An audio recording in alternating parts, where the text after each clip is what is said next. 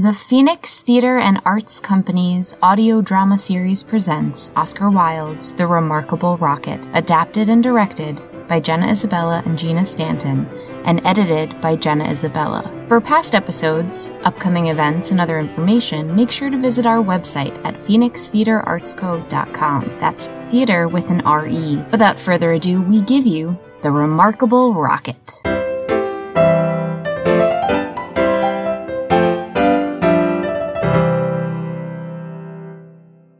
The Remarkable Rocket by Oscar Wilde. The king's son was going to be married, so there were general rejoicings. He had waited a whole year for his bride, and at last she had arrived. She was a Russian princess, and had driven all the way from Finland in a sledge drawn by six reindeer. The sledge was shaped like a great golden swan, and between the swan's wings lay the little princess herself. Her long ermine cloak reached right down to her feet, and on her head was a tiny cap of silver tissue, and she was as pale as the snow palace in which she had always lived. So pale was she that as she drove through the streets all the people wondered. She is oh, like, a, like a white rose. A white rose. They cried, and they threw down flowers on her from the balconies. At the gate of the castle, the prince was waiting to receive her. He had dreamy violet eyes, and his hair was like fine gold. When he saw her, he sank upon one knee and kissed her hand.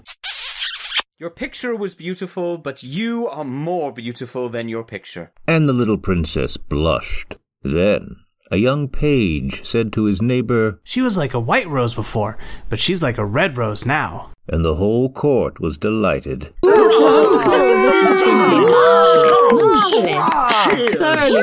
Congratulations! Wonderful news! For the next three days, everybody went about saying, White rose, red rose, red rose, White rose! White rose! And the king gave orders. Let the young page's salary be doubled! As he received no salary at all, this was not of much use to him, but it was considered a great honor, and was duly published in the court gazette. When the three days were over, the marriage was celebrated. It was a magnificent ceremony, and the bride and bridegroom walked hand in hand under a canopy of purple velvet embroidered with little pearls. Then there was a state banquet, which lasted for five hours. The prince and princess sat at the top of the great hall and drank out of a cup of clear crystal. Only true lovers could drink out of this cup, for if false lips touched it, it grew gray and dull and cloudy. Then the young page said, It's quite clear that they love each other, as clear as crystal. I shall double your salary again, young page. And so the king doubled his salary a second time, and all the courtiers cried, What, an honor!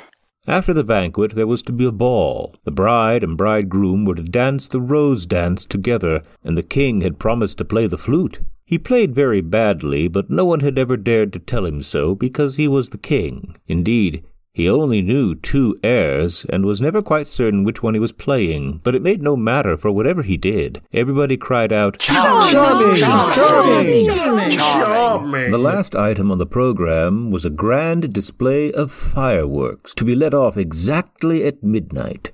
The little princess had never seen a firework in her life, so the king had given orders that the royal pyrotechnist should be in attendance on the day of her marriage. What are fireworks like? She had asked the prince one morning as she was walking on the terrace.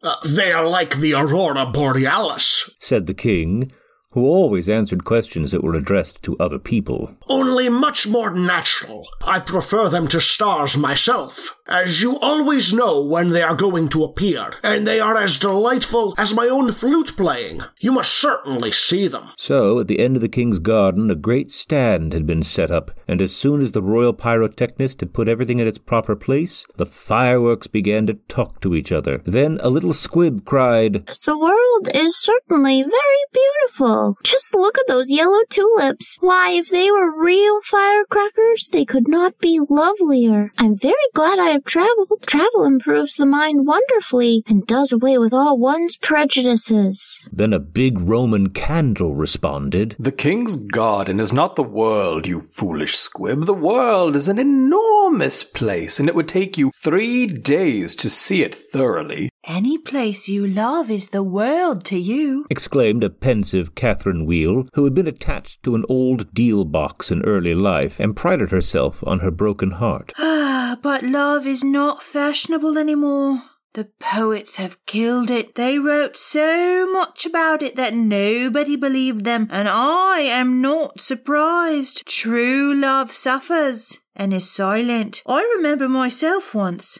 Ah, But it is no matter now. Romance is a thing of the past. Nonsense. Romance never dies. It is like the moon and lives forever. The bride and bridegroom, for instance, love each other very dearly. I heard all about them this morning from a brown paper cartridge who happened to be staying in the same drawer as myself and knew the latest court news. But the Catherine Wheel shook her head. Romance is dead. Romance is dead. Romance is dead.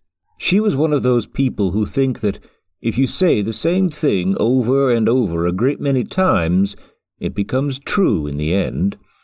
Suddenly, a sharp, dry cough was heard, and they all looked around.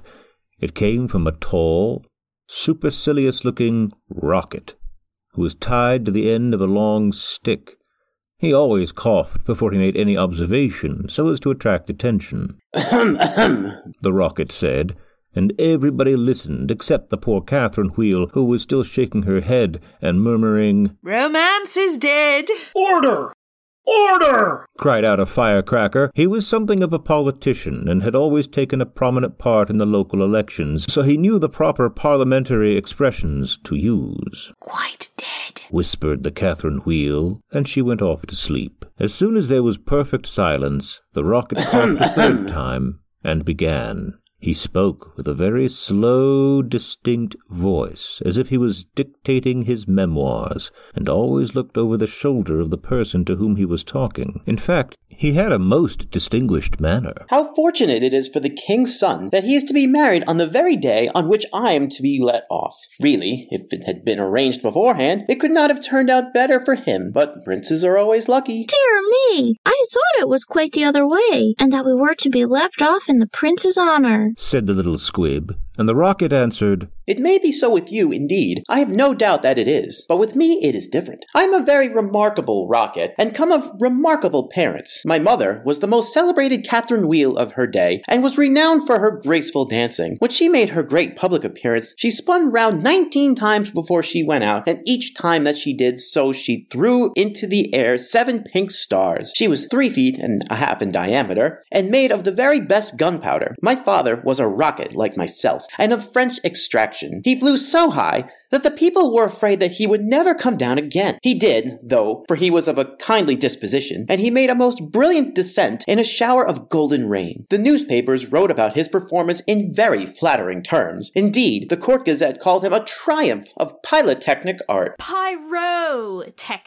Pyrotechnic, you mean? I know it is pyrotechnic, for I saw it written on my own canister. said a Bengal light. Well, I said pyrotechnic. answered the rocket in a severe tone of voice, and the Bengal light felt so crushed that it began at once to bully the little squibs in order to show that he was still a person of some importance. I was saying.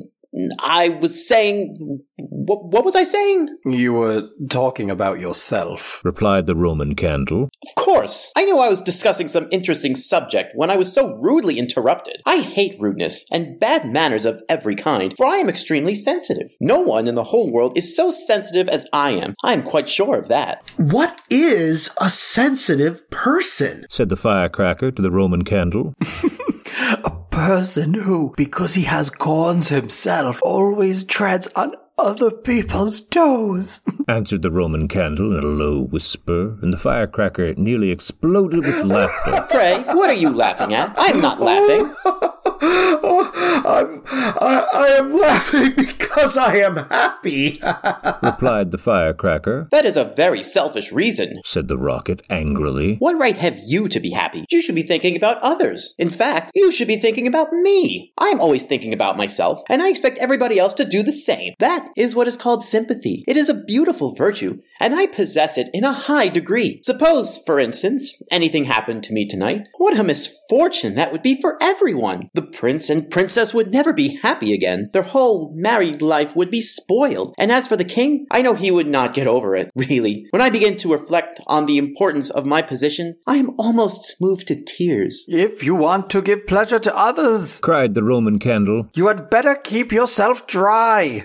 Certainly. exclaimed the Bengal Light, who was now in better spirits. That is only common sense. Common sense indeed, said the Rocket indignantly. You forget that I am very uncommon and very remarkable. Why, anybody can have common sense, provided that they have no imagination. But I have imagination, for I never think of things as they really are. I always think of them as being quite different. As for keeping myself dry, there is evidently no one here who can at all appreciate an emotional nature. Fortunately for myself, I don't care. The only thing that sustains one through life is the consciousness of the immense inferiority of everybody else, and this is a feeling that I have always cultivated. But none of you have any hearts. Here you are laughing and making merry just as if the prince and princess had not just been married. Well, really, exclaimed a small fire balloon. Why not?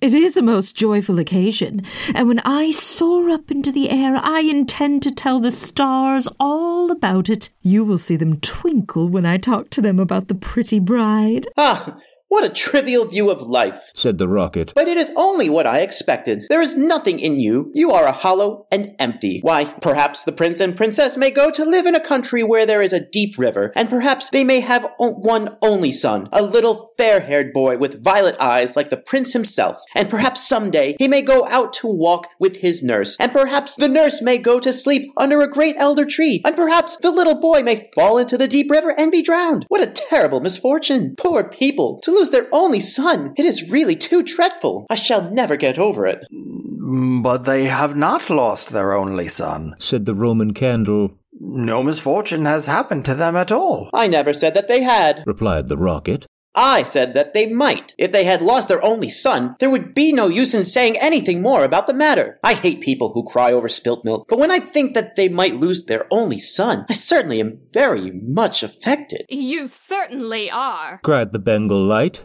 In fact, you are the most affected person I ever met. You are the rudest person I have ever met, said the rocket.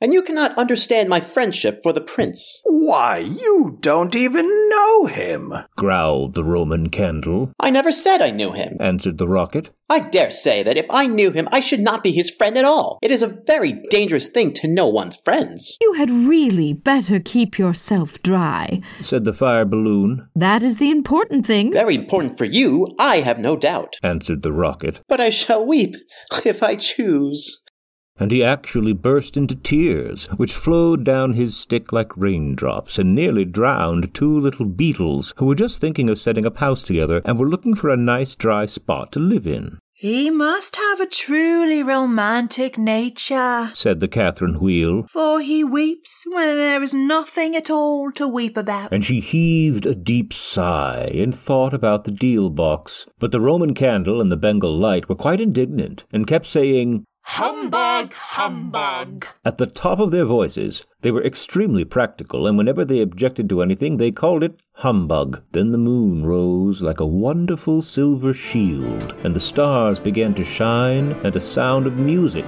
came from the palace. The prince and princess were leading the dance. They danced so beautifully that the tall white lilies peeped in at the window and watched them, and the great red poppies nodded their heads and beat time. Then ten o'clock struck, and then eleven, and then twelve. And at the last stroke of midnight, everyone came out on the terrace, and the king sent for the royal pyrotechnist. Let the fireworks begin, said the king, and the royal pyrotechnist made a low bow and marched down to the end of the garden. He had six attendants with him, each of whom carried a lighted torch at the end of a long pole. It was certainly a magnificent display. Whiz, whiz, went the Catherine wheel as she spun round and round. Boom, boom, went the Roman candle.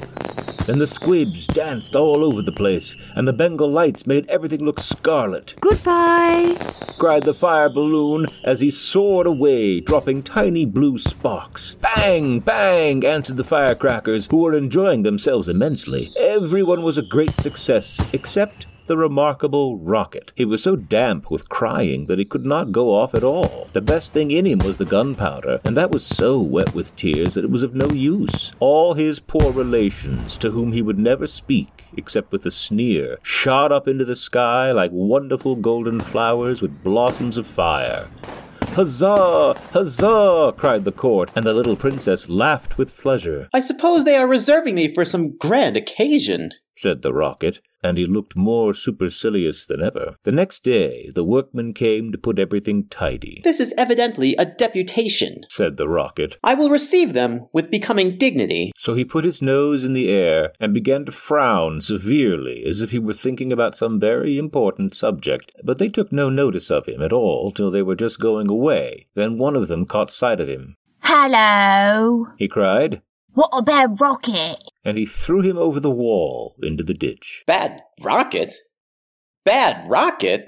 He said as he whirled through the air. Impossible! Grand rocket, that is what the man said. Bad and grand sound very much the same. Indeed, they often are the same. And he fell into the mud.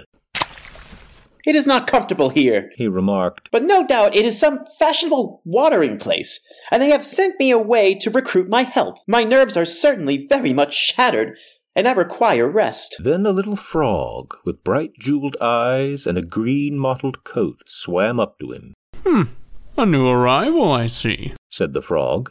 Well, after all, there's nothing like mud. Give me rainy weather and a ditch, and I'm quite happy. Do you think it'll be a wet afternoon? I sure hope so, but the sky looks blue and cloudless. What a pity.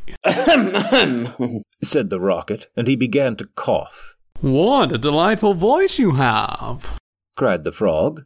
Really, it is quite like a croak, and croaking is, of course, the most musical sound in the world. You will hear our glee club this evening. We sit at the old duck pond close by the farmer's house, and as soon as the moon rises, we begin. It's so entrancing that everybody lies awake to listen to us. In fact, it was only yesterday I heard the farmer's wife say to her mother that she couldn't get a wink of sleep last night on account of us. It's most gratifying to hear oneself so popular. said the rocket angrily. He was very much annoyed that he could not get a word in. A delightful voice, certainly, yes, continued the frog. I hope you will come to the duck pond. Well, I'm off to look for my daughters. I have six beautiful daughters, and I'm afraid the pike might meet them. He's a perfect monster and would have no hesitation in breakfasting off them. Well, goodbye. I have enjoyed our conversation very much, I assure you. Conversation, indeed, said the rocket. You have talked the whole time yourself. That is not conversation. Somebody must listen, answered the frog. And I like to do all the talking myself. It saves time and prevents arguments. But I like arguments, said the rocket. I hope not, said the frog complacently. Arguments are extremely vulgar, for everybody in good society holds exactly the same opinions. Well, goodbye for a second time. I see my daughters off in the distance.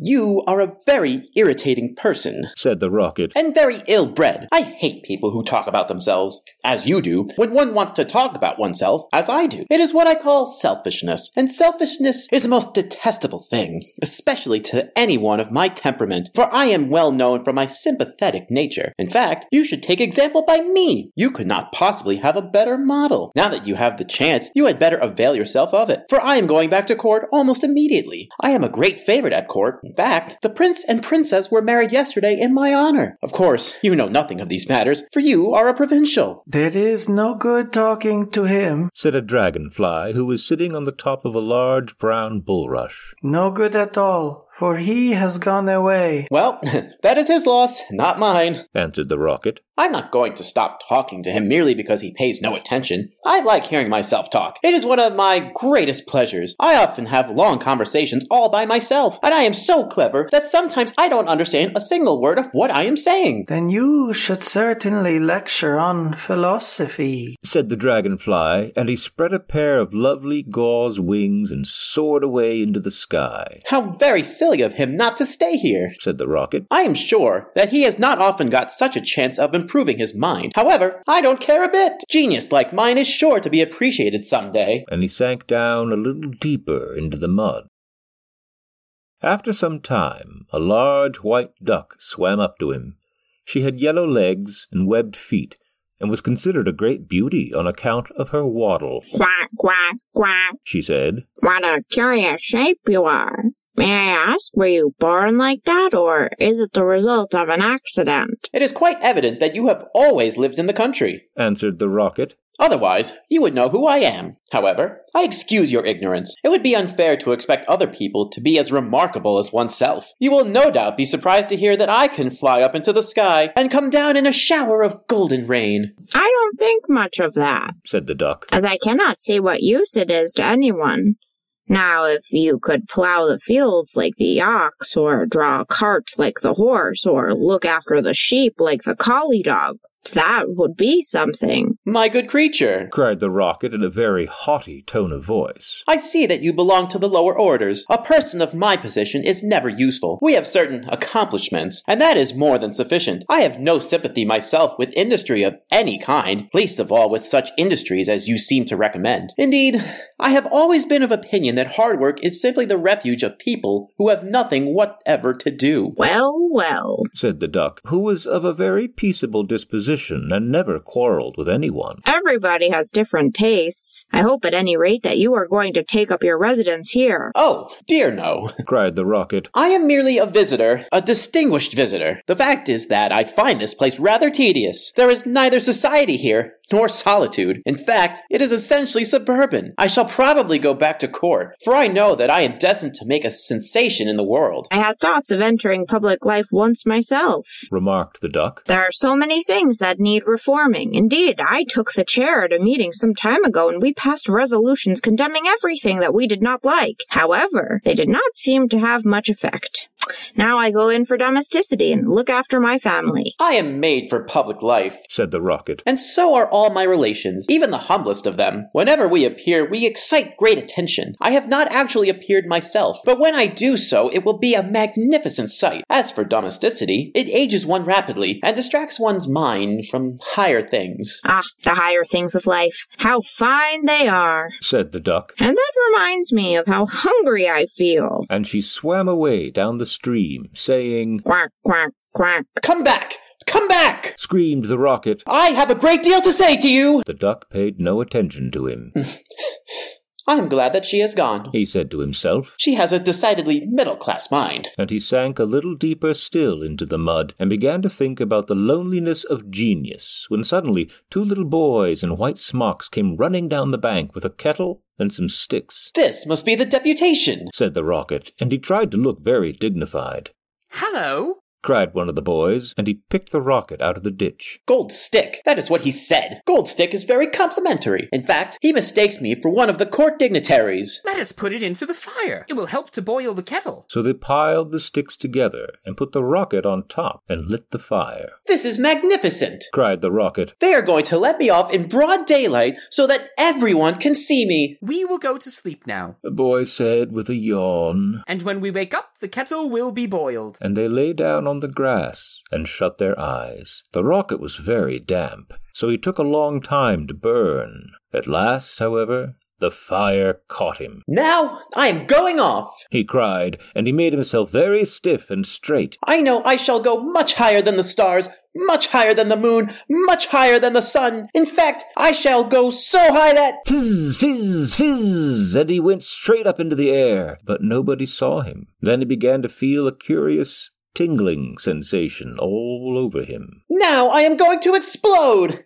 I shall set the whole world on fire and make such a noise that nobody will talk about anything else for a whole year. And he certainly did explode. Bang, bang, bang with the gunpowder.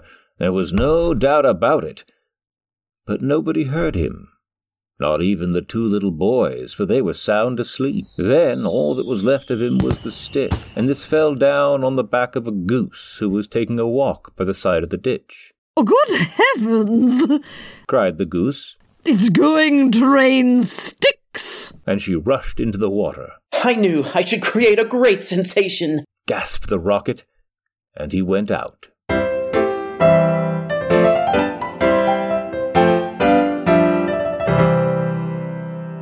PTAC's audio drama series is a production by the Phoenix Theatre and Arts Company. This week's episode, The Remarkable Rocket by Oscar Wilde, was adapted and directed by Jenna Isabella and Gina Stanton, edited by Jenna Isabella, and features the vocal talents of Emma Berkowitz as the Princess and the Bengal Light, John Isabella III as the King and the Firecracker, Jenna Isabella as the Duck and the Little Squib, Sean Lataza as the Prince and a Boy, David Nielsen as the narrator, Kim Smith as the fire balloon and the goose, Ryan Snanouge as the young page and a frog, Gina Stanton as the Catherine Wheel, Mike Stanton as the big Roman candle and a dragonfly, and Nick Tuasto as the rocket. Original PTAC music by Brian Sanishin. For a full listing of credits, visit us at phoenixtheatreartsco.com. That's theater with an RE. While you're there, please consider clicking the donate link.